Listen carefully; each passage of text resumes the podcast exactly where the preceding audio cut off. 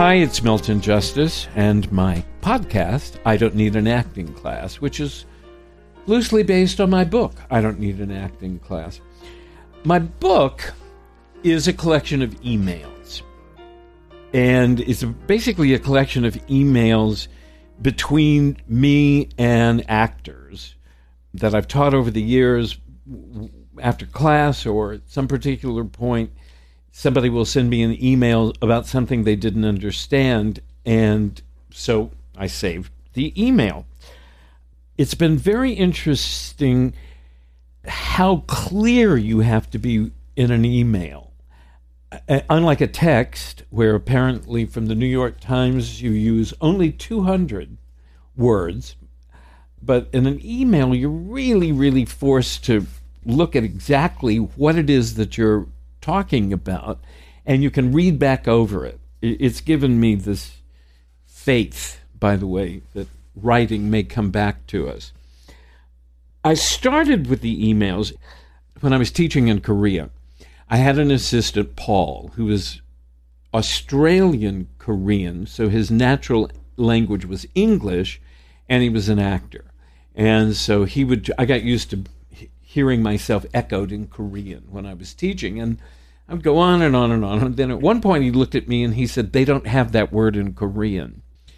And which was really interesting to me because I thought, oh my God, I can't use the vocabulary we've all been using for acting forever. And it actually changed my teaching. I, I have to say, I suddenly got back to something that Stanislavski had said right from the beginning. He was not looking for vocabulary of acting. It was vocabulary that came out of standard usage. Uh, I'm, I'm, and I fear that what's happened is that we have, of course, tried desperately to make a vocabulary out of acting, and that actors are now thinking that because they know the vocabulary, they can act. But that's another story. At any rate, Paul after class, when he would get home, actually after we'd eat and have several vodkas, and then he'd get home, he would send me an email about what we'd done in class. And then I'd get up in the morning and send him an email back clarifying. And it started a really kind of cool correspondence, and I've sort of found it along the way. I'm friends with a woman named Sharon Carnegie, who's the head of acting at USC, and I will periodically email Sharon about a Stanislavski issue. And so I, I, collected all these emails, hundreds of pages of them, and so it took me only eight years to come down to possibly a readable book. But here's the thing, and I realized this in June of 2018 and it was right in the midst of me trying to pull together all these emails and make sense out of them.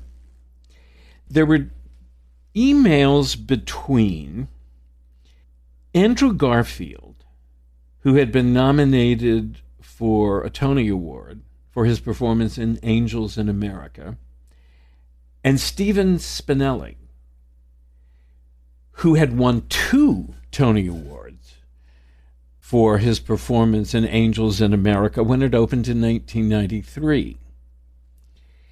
And they'd never met. And it was a collection of emails between them as they discuss a part from a play that was written in 1993 and the difference of the of the perspective on the part in 1993 and Andrew Garfield's perspective from doing the play in 2018. I thought that was unbelievable. Anyway, that's it. I just, you know, I, it's it, it, just the fact that emails kind of force you to address issues. I, I've always thought it's really too bad we didn't have emails when Stanislavski and Stella were working because it would have been so interesting for Stella to say, Dear Mr. Stanislavski, and for Stanislavski to say, Dear Stella, and send these emails back. Uh, acting might have become much easier. For our next session, um, I'd like to approach the idea of how do I view the text? And it's based on a chapter called Stop Seeing the Text as Sentences.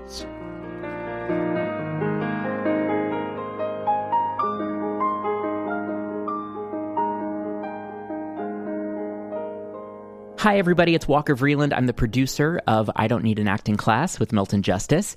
Director of online media is Evan Solers, and music is provided by David DeJuice. If you have a question or comment you'd like Milton to address on an upcoming episode, email us at questionsformilton at gmail.com. Again, that's questionsformilton at gmail.com. And if you like the podcast, please subscribe and leave a review. Thanks so much for listening.